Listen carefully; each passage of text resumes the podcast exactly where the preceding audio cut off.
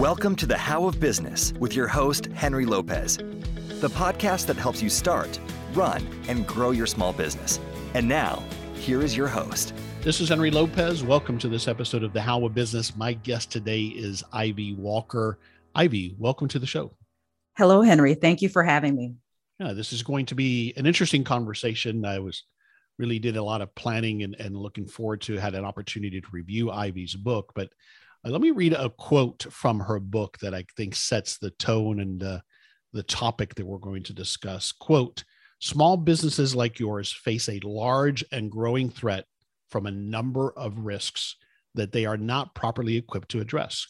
Risks like employee fraud and abuse, cybersecurity threats, workplace violence, and reputational damage are among those that can hit hard and fast.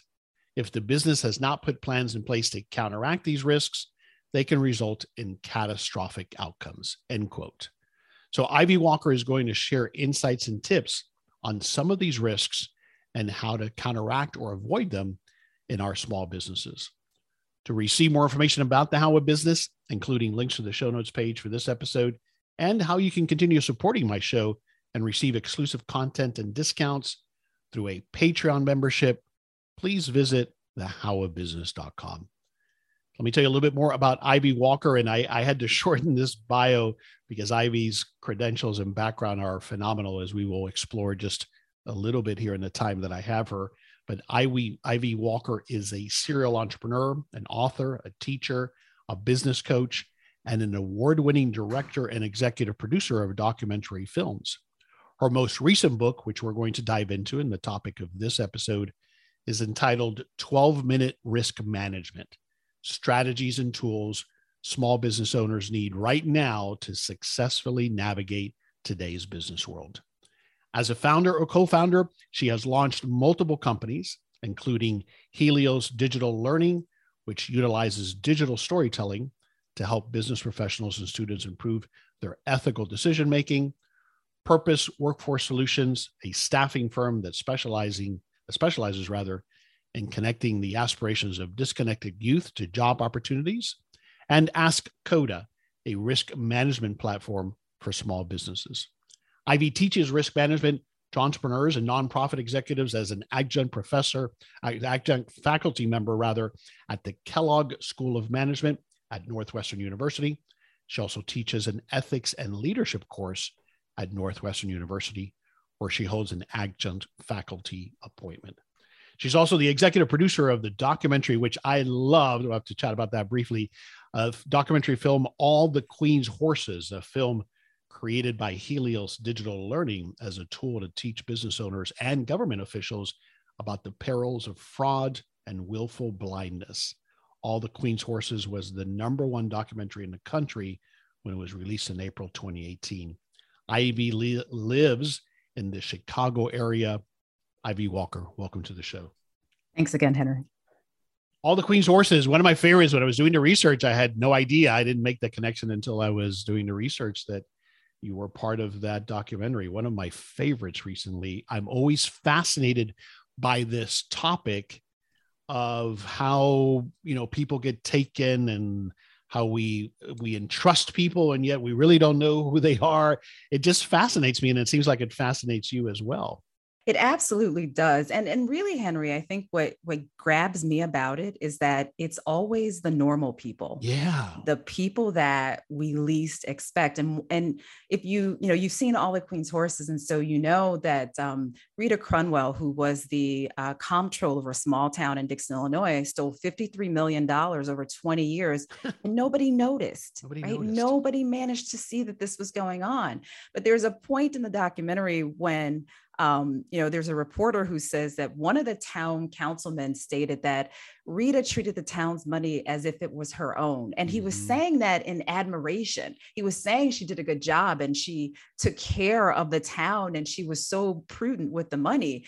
And the irony is that she did treat it as if it was, it was her own. She stole it. So um, it, it's just fascinating to me how these things happen and how frequently they happen, right, and how often they happen in small organizations. So you think of a municipality, you don't think of it as a small organization, but that's exactly what most municipalities throughout the country are. They're small organizations, they're small businesses.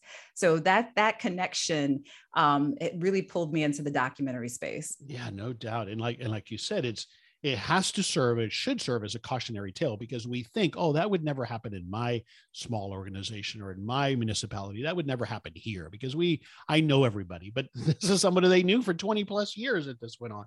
And that's the, one of the key takeaways is that it's not a person in a trench coat that's obviously the bad guy or the bad gal. It's people that we know. That's right. It is yeah. often the people that we know. Yeah. Wonderful stuff. Great, great documentary. If people haven't seen it, I saw it on Netflix. I think it's still uh, on Netflix. Is it not? Or do you know? It's not on Netflix, but okay. it is on Amazon Prime. Amazon, it's on, that's where I saw it. That's where I saw yeah, it. Yeah, it's on YouTube. Um, I think it's three ninety-nine if you get it on YouTube. Well worth it. Well worth it. Well done. So it's very engaging and it's just a compelling topic.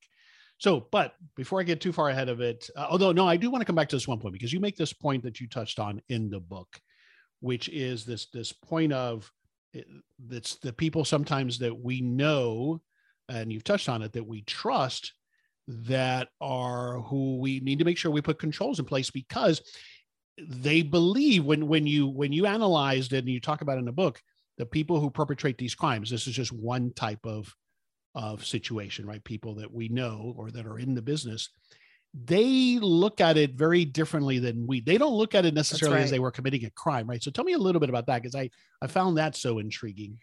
That's right. So human beings have this phenomenal capacity to rationalize, right? To make things seem plausible that really just aren't. And so what happens is you have normal everyday people, you know, the dad who leads the little league or the mom who runs the P T A, you know, pillars of the community, neighborhood folks. And they don't look at what they're doing as stealing because they tell themselves a range of things that just don't make sense or simply aren't true. So for example, I'm just borrowing this money. I will pay it back. Or I work so hard and nobody notices what I'm doing. They don't give me any credit for what I'm doing. I'm owed this money. So there are rationalizations that make good people or allow good people to still believe that they're good people while they're doing these things that are crimes, that are wrong, that, you know, are hurting or organizations and individuals. So it's that key capacity to rationalize that allows a normal person to go down this road. In fact, most white collar felons, most individuals who engage in this particular kind of activity, they are first time offenders. They mm. don't have a history of doing this. Right.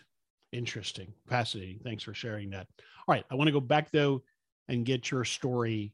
And we can't get into all the details because you have such a diverse background, but just summarize it. Where, where, where did you start your career and what were some of those initial experiences that you had?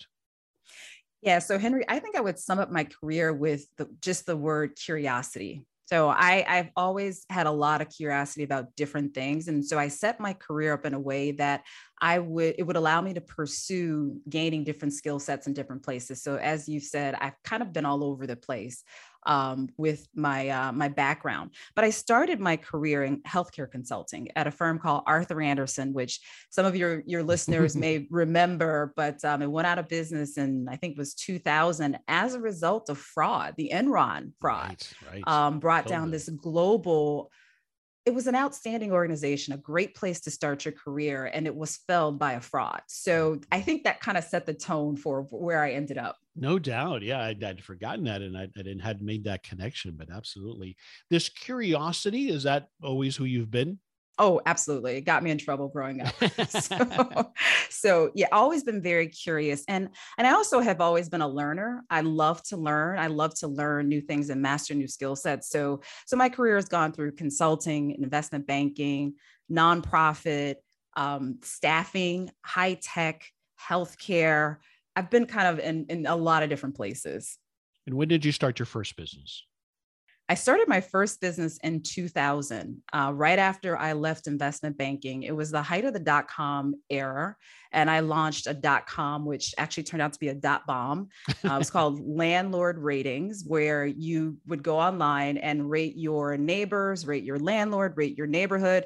Now, this doesn't sound far-fetched today because we rate everything, right. But back then, the technology wasn't developed enough to collect the information in a way that was cost-effective. And so the business model was we would, you know, lose money on, you know, collecting the information. We'd have a negative gross margin and we'd make it up in advertising. That sounds dumb now, but that was the business model. Oh yeah, back, absolutely. Back at that time, right? I don't know if anybody remembers buy dot com, where you could get technology, uh, I, uh, palm pads back then and things like that for less than it cost them to buy it. And they figured they'd make it up on advertising. Well, way back in two thousand, there was no advertising on the internet yet, right? It's a huge business model now, but it hadn't matured then. So that was my first company. Did you, did you always have aspirations prior to that to own your own business? Yes. So I remember being in third grade and I had this um, sketch pad and I had sketched out a horizon of like a downtown area, downtown Chicago. And one of the buildings was called Walker Global Enterprises. And I didn't know what this company would do at that time, but I always knew I wanted to own a business. Mm-hmm. What, what is it now anyway, at this point that, that owning, being your own boss, owning a business, what does it do for you? I think it's about self-determination for me. It's about the ability to take an idea from concept to execution. Um, and it's about working my own vision and being able to do it in the way that makes the most sense to me. My parents used to say, I never liked being told what to do. It was mm. kind of a hard thing for me growing up. And it was a hard thing for me in the workplace as well. And so for me, that self-determination to execute the vision that I have in my mind was always the driving force to be a business owner. Yeah. The, the fact that you waited, you had a career and waited to two thousand, would you do that any differently looking back at it now, as far as when you did it? Absolutely not. Um, my dad gave me the best advice, which was when I was graduating college. Um, my dad was an entrepreneur, and um, he said to me, go learn on somebody else's dime. That's the best thing you can do. You need to learn about process. You need to learn about how things get done and why, customer acquisition, all of that stuff. Go make your mistakes while somebody else is paying you before you start your business. And that's exactly what I did. Yeah, great advice. And of course, you went into consulting where you got exposed to different businesses. Mm-hmm. Not just one organization. And that was the goal with consulting. So it was focused in the healthcare industry, but I got to see all different kinds of healthcare practices, uh, large, small hospital systems, medical practices, acquisitions, dispositions. And so it really gave me a broad exposure to the business world. When landlord ratings dot com failed, did you think, well, that was my one attempt, I'll go back to the corporate world? Or what was your thought back then? I was really kind of bummed when it failed. Uh, you know, nobody sets out planning for failure. And I had, you know, invested all of my investment banking bonuses into the business. And so it was, it was not a great time for me. It just so happened that at that time, I had been part of an accelerator to help Uh, technology businesses flourish in the Chicagoland area. And there was another one that was burgeoning that needed an executive director. And uh, it was called the Runners Club. And it was focused on helping African-American entrepreneurs um, grow their businesses and gain access to capital and customers. And they needed an executive director. And um, I was selected for that role. And it turned out to be a fantastic fit and a great learning sure. experience. Yeah, absolutely. And then uh, that gave you some time to develop what was next as far as business goes, your own business? Actually, it didn't. Um, I mean, it, I learned a lot by looking at all these different businesses. I consulted with um, more than two hundred small businesses, looked at different business models, what worked, what didn't. But from there, I went into private equity. Okay. And I sat on the investor side of the table. and I worked at a boutique private equity firm. And so I had an opportunity to look at how and why capital gets invested. There's one thing to advise people on, here are the things that you need to do to get capital. It's something different to sit on the other side of the table and see why you wouldn't put capital into a business that, you know, does everything right, presumably. Right. Um, and so that was a key learning experience and a key opportunity for me. And then I went from there into a health technology startup. I was recruited to run um, one, a venture-backed health technology startup. And that brought me back into entrepreneurship, although in a little different of a field, in that the idea was someone else's. And um, the capital was raised, but I was still put in to be the person who was running it day to day. So it got me back into that before I ultimately launched my, my own business. I see. Okay. So obviously back when the Enron situation was kind of, you know, that first big monumental exposure to what fraud can do to a large business, but how did you end up then developing this focus and hence what led to writing the book? Where, where did this focus come from? So in two thousand eleven, I launched an ethics company, ethics and compliance company that focused on helping large corporations improve their communication with their employees around making good decisions. And so I spent a lot of time getting my, my hands dirty, working with corporate risk programs, and really looking at the internal controls that these corporations had in place and how they were messaging, do the right thing to their employees. And it dawned on me that even though these were things that I already knew, I wasn't doing them in my own business. And so it started kind of a little nagging thing in me. If I'm not doing it and I know these things, what are small business, what are other small business owners doing? Yeah. Do they even understand the risks Uh, that they're facing? And so that is really what started me down the road of how do we do this in a way that is helpful to small businesses, knowing firsthand the limitations, both in awareness and knowledge and, and resources um, that large corporations have in spades. Is there a way to do this for small businesses? And it actually took me several years before I came to how to do it. But the genesis was working with large businesses and understanding what they were doing, and then figuring out a path to small businesses. Wonderful. Yeah, I was making a note there. So well said. And, and, and that's why it's such a good book. That's exactly what, what I see happens is that it's one of these topics. It's kind of one of those dirty topics we just don't talk about, you know, it's just not mm-hmm. because we don't want to, because it's scary and it's frightening. I mean, the opening quote and the stats that I'm going to share here in a moment are scary. And so we tend to have this tendency to bury our head in the sand about it. And that's obviously the wrong answer, but I think that's the, the natural reaction to it, isn't it? That is absolutely the natural reaction. We are all busy. We have more to do than we have time to do it. Running a small business is a juggling act. And so if something isn't right in your face, if it's not presenting an urgent call right at this moment, it goes to the back burner. And that's what I, as a business owner who knew these things, was doing. I was putting it on the back burner because the house wasn't burning down as far as I knew. Right. Um, and, and that's the thing, you know, there are things going on that you don't know about. By the time you find out about them, it could be too late.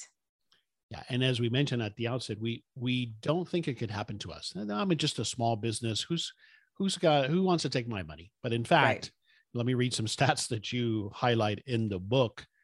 Quote, thirty percent of small business failures may be attributable to employee theft, according to the U S Chamber of Commerce. Here's another stat that you shared. sixty percent of small businesses that experience a cyber attack go out of business within six months. That's according to the National Cybersecurity Alliance report. And then another quote, partial quote that I pulled out of the book, you will experience losses from mitigatable risk or mitigable, I don't know how to say that word, if you don't take steps to prevent it. It's not a matter of if, it's a matter of when. So that all kind of sets the tone for what, you know, diving into this. It's, we just ignore it because certainly we're, we're all, we're also told, I think, Ivy, well, don't focus on the negative. Everything's going well. Why are you focusing on the negative? And I can't possibly help it happen to us. I've had Susan running accounting for twenty years. There's no way she would steal from me. You know, whatever the scenarios are, we, we rationalize it. I think that it couldn't happen to us. Absolutely. Right. So, so there's a story that I share in the book about a business owner named Cheryl. Uh, we interviewed Cheryl at Helios Digital for one of the uh, projects that we were working on.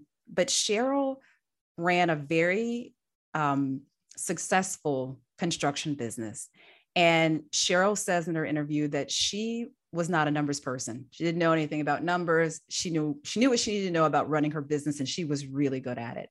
And so she brought on uh, a staff accountant to focus on managing the numbers. And she loved this person. The woman's name was Tammy. She loved Tammy was outstanding at her job. She was excellent at what she did. And Cheryl didn't have to worry about or think about the accounting side of the house.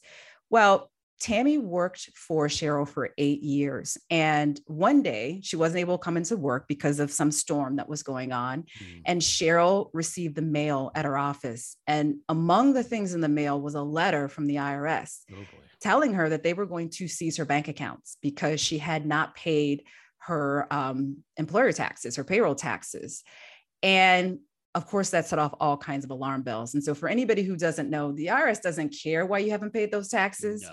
They don't care what your reason is. They will shut you down. They will take whatever money you have in your bank account to get what they're owed. And so through some investigation and finding out what was going on, Cheryl came to discover that uh, Tammy had not been paying that money to the I R S because Tammy had been stealing it. And by the time she uncovered what Tammy had been doing for eight years, the total cost to her and her business was over a million dollars. Now, wow. How many businesses could sustain a loss like that and keep going?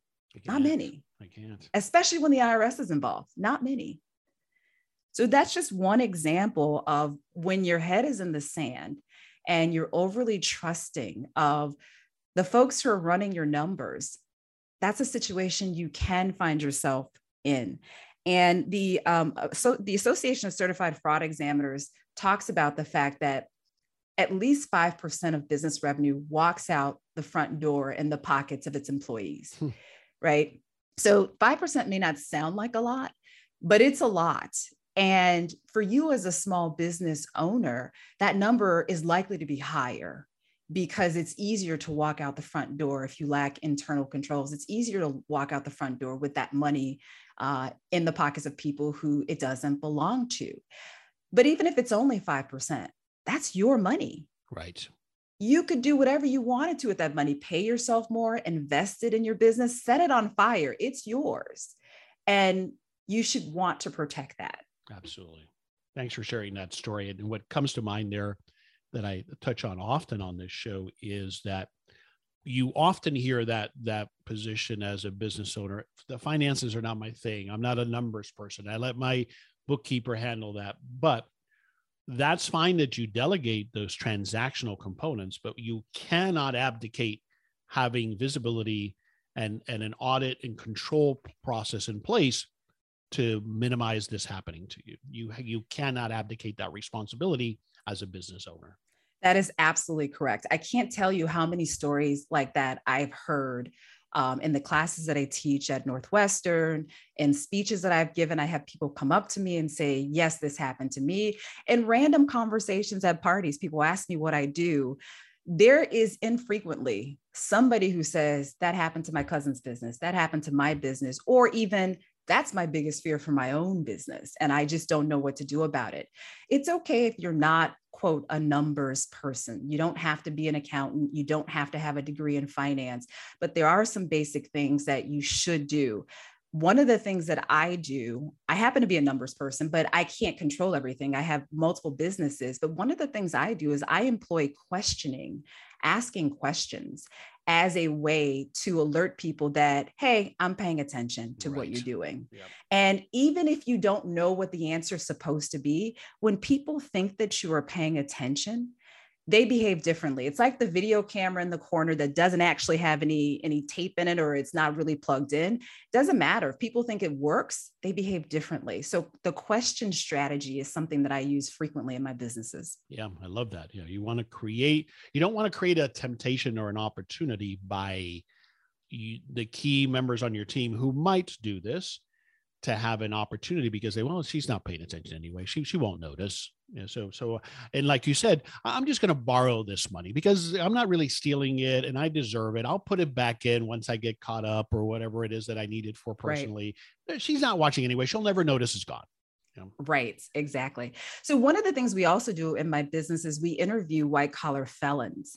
And um, I can't tell you how many times I've heard from a white collar felon, well, the boss wasn't paying attention. Clearly, he or she wasn't going to miss it. Clearly, right. He or she has too much money. It's amazing how we make that correlate. Again, it's part of that rationalization. We correlate those two things. She's not watching it, so she must not need it. Right. Yeah. Exactly. This is Henry Lopez with a brief break from this episode to share a special offer from our new show sponsor, Sendinblue. Sendinblue provides digital marketing solutions, including email marketing, C R M, and much more. As an all-in-one marketing platform, Sendinblue supports businesses successfully navigating their digital presence by providing the tools to attract, engage, and nurture their customer relationships.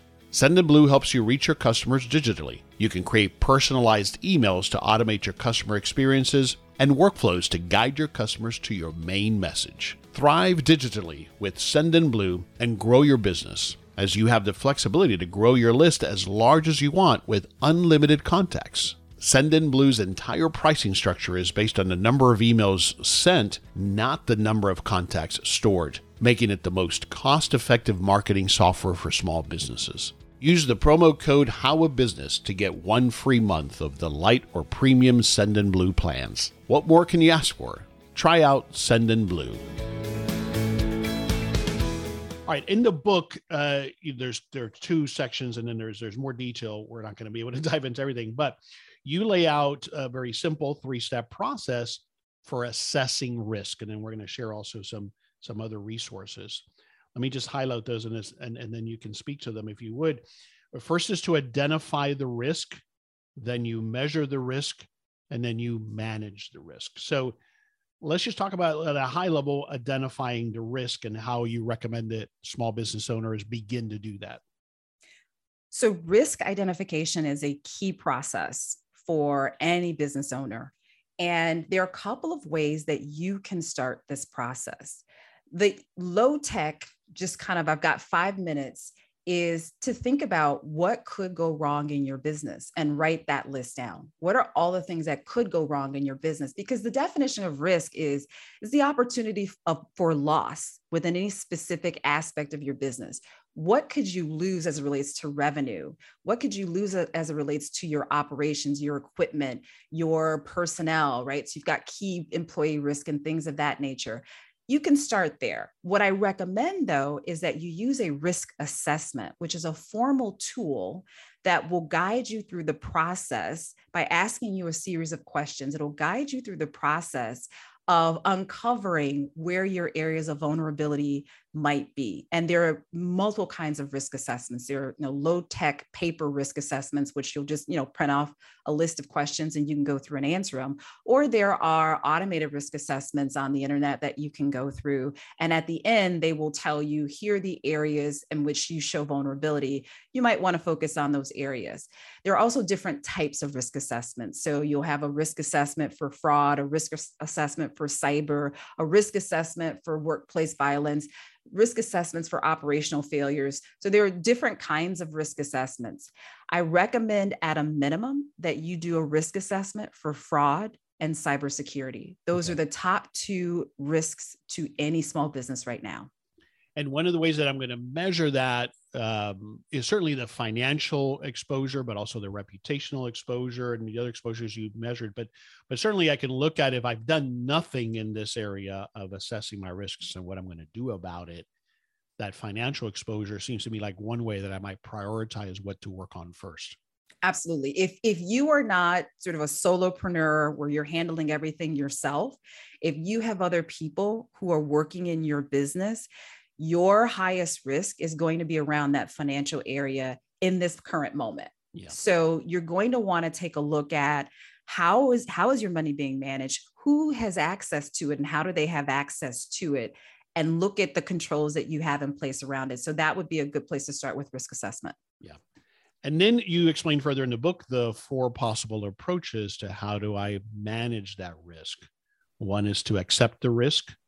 Two is to control or mitigate the risk. Three is to transfer or share the risk. And four is to avoid that situation altogether or avoid the risk. That's right. I, go ahead, so, sorry. so we can take a, we can take a step back once we've done the risk assessment. Mm-hmm. We know, okay, I have this particular risk. So let's say that risk is that um, one person handles all of your finances. So you have no segregation of duty. And you look at that and you say, oh, well, it's my brother. So I'm going to accept that risk, right? I trust my brother.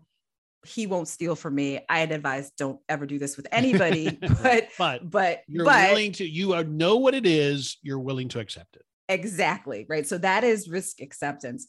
To control and mitigate the risk. What you're there, what you're doing there is you've identified that you have a risk. You're going to, you know, somebody's going to manage your finances. It won't be you. Somebody's going to manage your finances. And so you're going to put controls in place around it, internal controls. You're going to create some segregation of duties. You're going to split up what your brother or whomever else it might be, the things that that person is doing across more than one person. In a small company, this can be a little bit of a challenge, but in the book, um, there are some, some examples of how you can do it if you have two employees or if you have five employees. So there are different ways to do it, but that's the control slash mitigate the risk component of that. Love it. And then number three, I, I had to really read about it. I hadn't heard it expressed this way, but to transfer or share the risk. Explain that. Yeah. So in this particular example that we're using, um, one way to share that risk would be to get fraud insurance.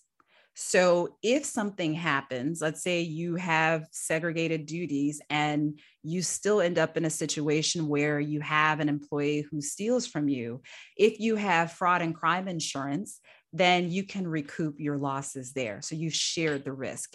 An example of transferring that risk might be to bring in an outside firm that has the ability to spread out that work across different people within their organization.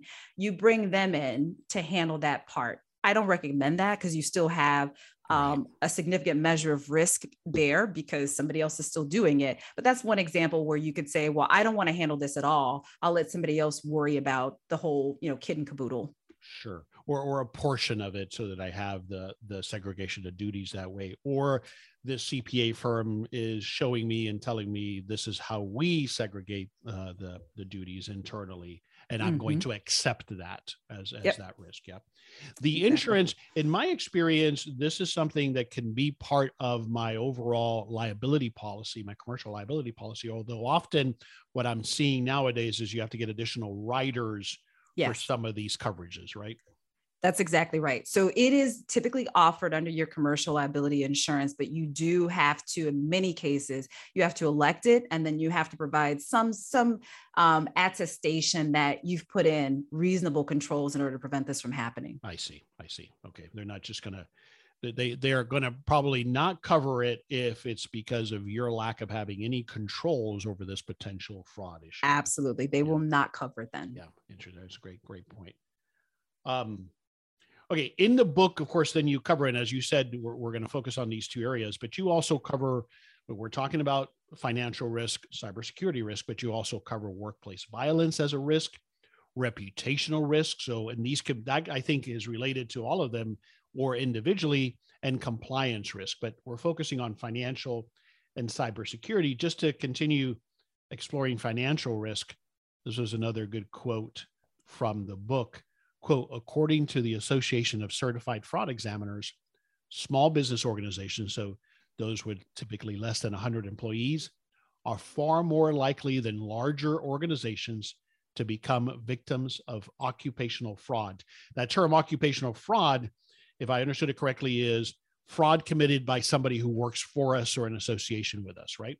Yes. So yeah. occupational fraud is also sometimes known as friendly fraud. Uh, because it's the people that we trust who commit the fraud, but yes. Yeah. And so we've been talking about this, but it's so, it's so important to, to, to talk about a little bit more. What are some of those other, you shared a couple of examples. What are other, some of those schemes that you've seen or that are common related to occupational or friendly fraud that we should start to become aware of? One of the biggest ones is payroll schemes. So that is when an individual who has access to payroll does things like they increase their own salary. Uh, it hasn't been agreed to by you. They increase their own salary. They give themselves bonuses. They put people on the payroll who don't exist. Now, owning a staffing company, this is one of the things that I always had to look out for, because sure. people come in and out, right? And, you know, very we, easy. Yeah. Very easy scenario. Absolutely. Right. And so I had to put in, an internal control around this. And I also used my questioning process. So I did something that I call spot audits, which basically I'd pick up a list of employees and I'd go to the folks who handled payroll and I'd say, I want all the documentation on this person, including a copy of the, their identification, right? So I would go and check to make sure randomly, not all two hundred, three hundred employees, but I would pick people off the list. Um, but payroll schemes are a really big one. Expense reimbursement schemes are also a big one. Uh, I had a situation where I was preparing for a trade show and I was going to a company that set up, uh, that created the booths that you use at the trade shows. And I was talking to the salesperson about what we needed. And so he, you know, he wanted to get familiar with my business. What do you do? And I told him, and he got quiet and he said, you know, I charge gas uh, for miles I didn't drive. And sometimes for meals that I didn't take when I'm on the road. Mm. I don't really feel like that's wrong because being on the road is really hard. Is that wrong? I'm looking at him like, yes. It goes yes, right back wrong. To the rationalization point, right? In his mind, he's working hard. He's taking time away from his family. So he deserves that compensation, quote unquote. Absolutely. He deserved it. And he didn't, it never, acro- it never occurred to him that it was wrong until he had this conversation with me. Now, an organization um, that lets that slide signals to him, well, nobody's paying attention. So exactly. Nobody's paying attention. I'll give you just another quick example of that, but this time it's a big company. Um, I was having a conversation with one of our clients. Uh, it's a large organization, several, like tens of thousands of employees around the world. And they changed their reimbursement policy around taxis. So previously it had been that you turn in the receipts, you get reimbursement. They changed it to um, taxis had to be paid for using your company credit card. And so I'm talking to this, this V P at the companies, and she says, you know, we changed this policy a couple months ago and our taxi Um, expense has dropped like sixty percent. We're so happy. We, but we kind of think it's because people find it's just too difficult to use their company credit card to pay for a taxi. And I kind of cocked my head like, you think that's why? you no. think that's what happens? Like, Not no. nowadays anyway. Maybe twenty years ago or ten years ago when you had to ask a cab driver, does he take a credit card? But that's not right the case anymore. Yeah. Right. No, it was simply they couldn't forge these receipts anymore. Yeah. That's yeah. why it dropped. So even at big companies, you get some kind of head scratching Uh, thoughts on, on these things, but expense reimbursement for small business, it, it's really something that can hit you very hard. Um, and so it's something to watch carefully. Another kind of scheme that I see a lot is time theft, which, which people don't think much about at all, but you're paying people for work that they aren't doing. So falsified timesheets or um, people who are on salary, who are using that time to do personal business, that's a huge drain on your cash flow as a business owner because you're paying for work that's not getting done. So those are a few of the schemes. There are many, but those are a few. Yeah. And of course, the book highlights and explains a lot more of them. One last point on the segregation of duties, because we've mentioned that a couple of times. One of the ways that I've heard that expressed well for small business owners is that you want at least two people in the flow of money. And that's what you've been talking about here as it relates to me as a small business owner. Was when it relates to money outflow, two people should be involved in that process one way or another, right? That's absolutely right. And you don't want the same people involved in both the inflow and the outflow. Good point. Good point. Yeah. Okay. Let's move on to cybersecurity. Uh, another big exposure quote from the book, sixty-one percent of small and medium-sized businesses reported at least one cyber attack during the previous year, end quote. Yeah, Why are so we I, so vulnerable as small business owners? Yeah. So I looked at that quote from a Verizon study. It kind of surprised me, but then I thought about my own experience as a business owner and it sort of affirmed what I had been seeing the last couple of years. And the reason small business owners are so vulnerable is because small business owners are soft targets. We don't think that a hacker would want to go after us. Why would a hacker want what I have? And there are two answers to that. The first is that because you're very easy to get, so it's not much effort on the hacker's part to get you. But the second part of that answer is because small businesses often have access to something they don't realize, which is they might have a way into a larger business. Mm. So when you think about, you know, several years ago, I think it was maybe five or six years ago, Target was hacked. Right. And something like one hundred seventy million credit card numbers and email addresses were stolen. And when the postmortem was complete, it came to light that the way Target was hacked was that one of their vendors, a small H V A C company that mm-hmm. services th- their equipment in a couple of their stores in the Northeast, that company had been hacked. Amazing. And the hackers had gained access to Target's network because that company electronically had to upload its bills into Target's network. So they had access to Target's network. And so the hacker jumped from their system into Target's system and hit pay dirt. Right. Wow. And so um, you'll lose a big customer that way. I promise you. Oh, right? Sure. That it'll be over for you. But in addition to that, just in your own business, if you are a soft target, whatever you do have uh, is at risk. Yeah. Well said.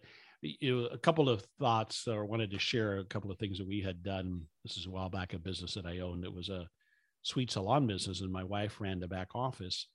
One thing we did is we had two separate computers. The computer that she did any kind of banking and QuickBooks on, she did not check email on that computer. She had a separate computer for that. So no, no, as far as we were able to control, no connectivity from out, outside. And then the other thing that we did that worked pretty well, when we would send each other emails, you know, look at this or take a look at this link, we had a, a shared code internally. Uh, I forget what it was. So something simple, right? It's not, not a password, just a code. And if I saw that code in the email, it authenticated that it really was from, from Henry. So it's just a simple low-tech process that we implemented so that if I sent you an email saying anything about an attachment or opening and you didn't see that code in there in the email body, then it maybe wasn't from me. So those are a couple of simple ideas of how we did it to segregate things and to try to mitigate that cyber cyber exposure. Yeah, and hackers have gotten so much more sophisticated these oh, days. Yeah. And you would be amazed at how well they can mimic conversations. Right. And it becomes difficult. And is to... that because they'll study it for a while? They'll, they'll, yes. they'll get some traffic of your emails and learn the tone and the way that you phrase things, and they'll copy and mimic that. Yes, this is that. It, That's what happened in my company. Like we had that very situation happen in my company.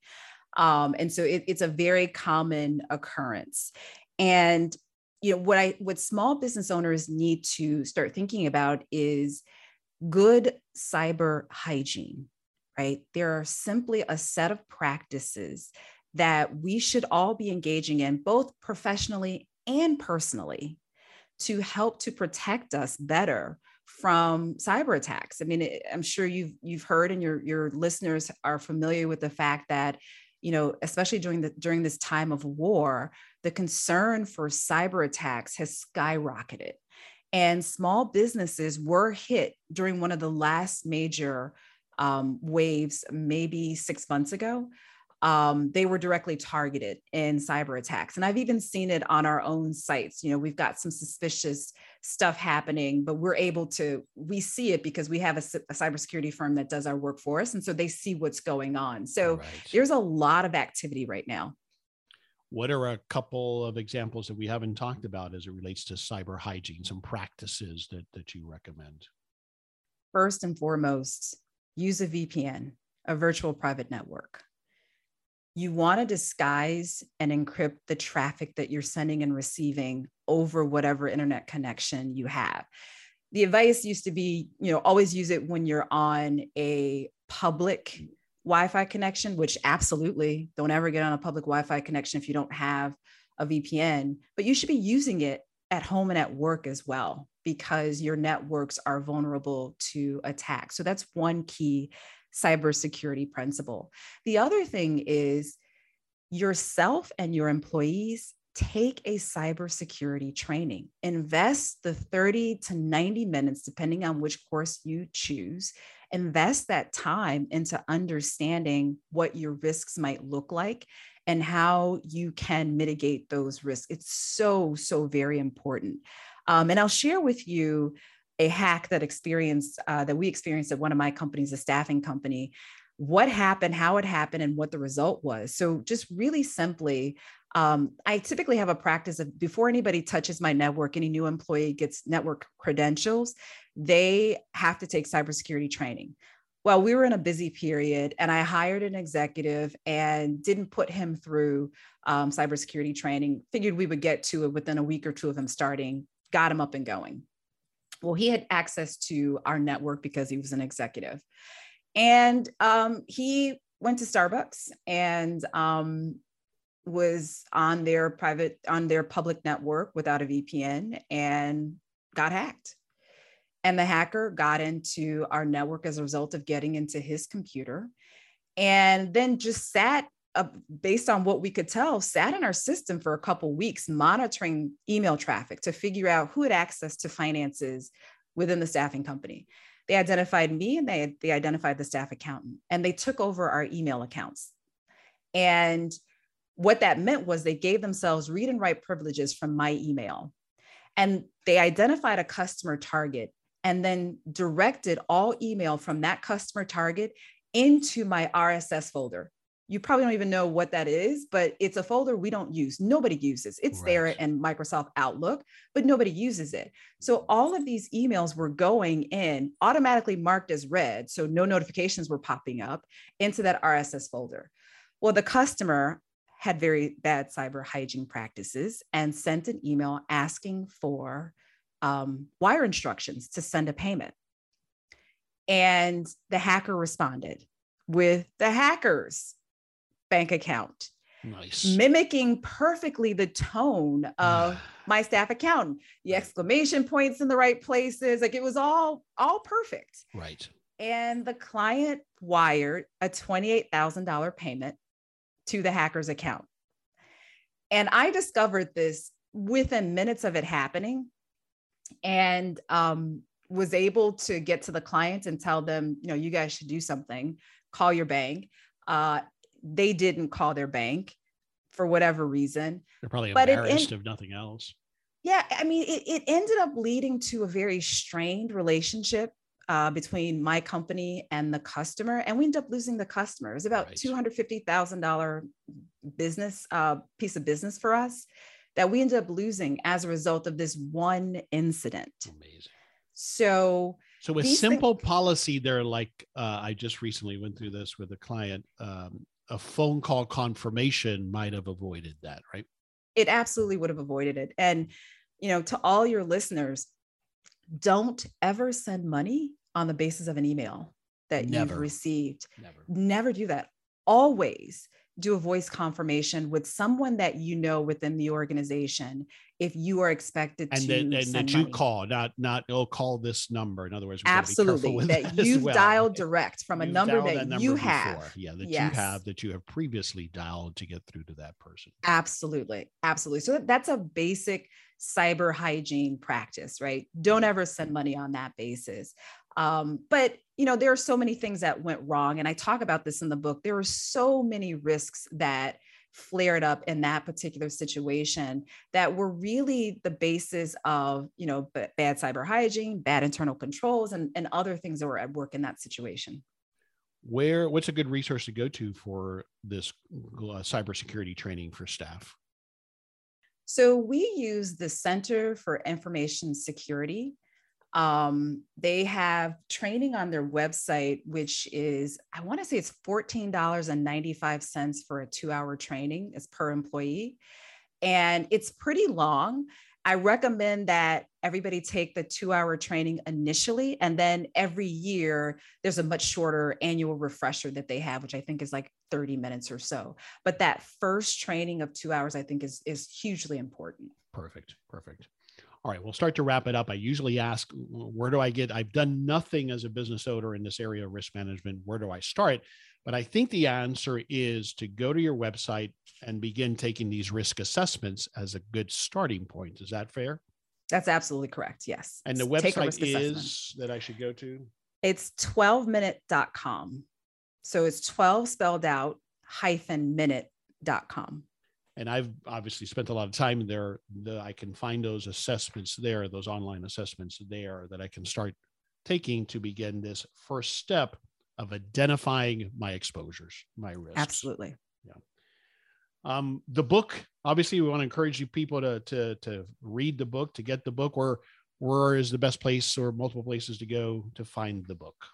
The book is currently available on Amazon as either an ebook or a printed paperback.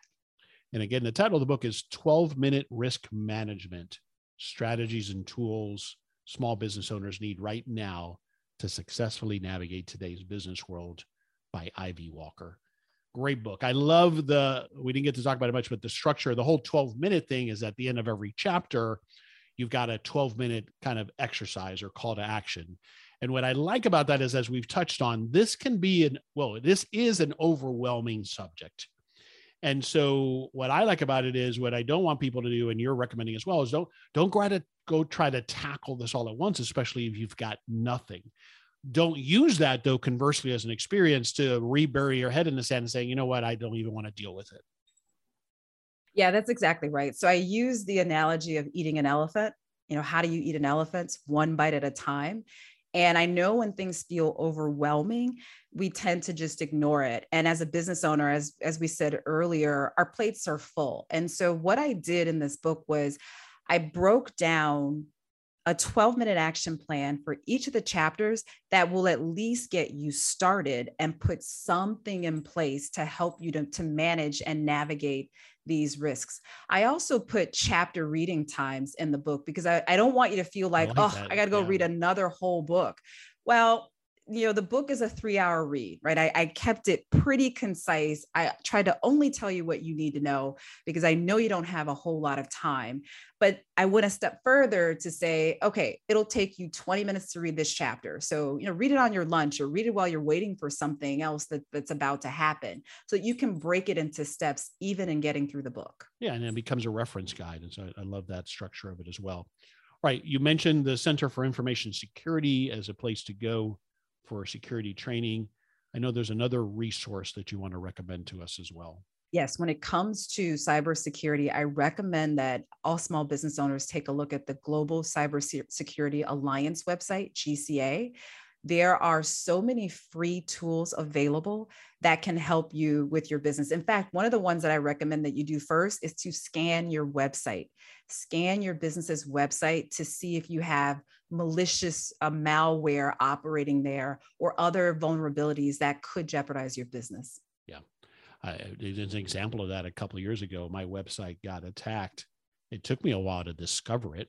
I really only discovered it because I was looking at my analytics and I was seeing these links that didn't make any sense. So somebody had it, had hacked into my website solely for the purpose of embedding in different places links to other sites, right? Mm-hmm. Having nothing to do with my business. That, so seemingly not very malicious, but think about, uh, you're talking about the reputation of my site. And of course, they were piggybacking and leveraging my S E O to, to their benefit.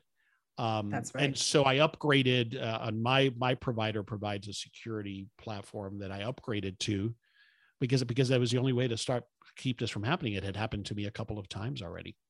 That's exactly right. That's a perfect example, Henry. You don't think about it, but it could really cause issues with Google, your analytics, um, you, your site will get downgraded in search rankings. It, it's right. a, it's a huge issue. Huge issue.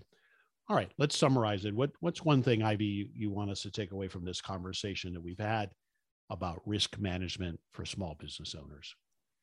The most important thing is do something. Do something and do it now. It doesn't have to be the whole kit and caboodle, but take a step in the direction of protecting your most valuable investment. Couldn't agree with you more. Well said. Tell us again where you want us to go online to learn more. To learn more, you can go to twelve minute dot com. It's twelve spelled out, dash minute dot com. Ivy, this has been a fascinating conversation. Thanks for indulging all of my questions. Thanks for having shared the book so that I could read it. A lot of value there. Tremendous book. Thanks for being with me today. Henry, thank you so much for having me on your show. This is Henry Lopez, and thanks for joining me on this episode of The How of Business. My guest today again was Ivy Walker. I release new episodes every Monday morning, and you can find the show anywhere you listen to podcasts, including Apple Podcasts, Google Podcasts, Spotify, and at my website, the how of business dot com. Thanks for listening. Thank you for listening to The How of Business. For more information about our coaching programs, online courses, show notes pages, links, and other resources, please visit the how of business dot com.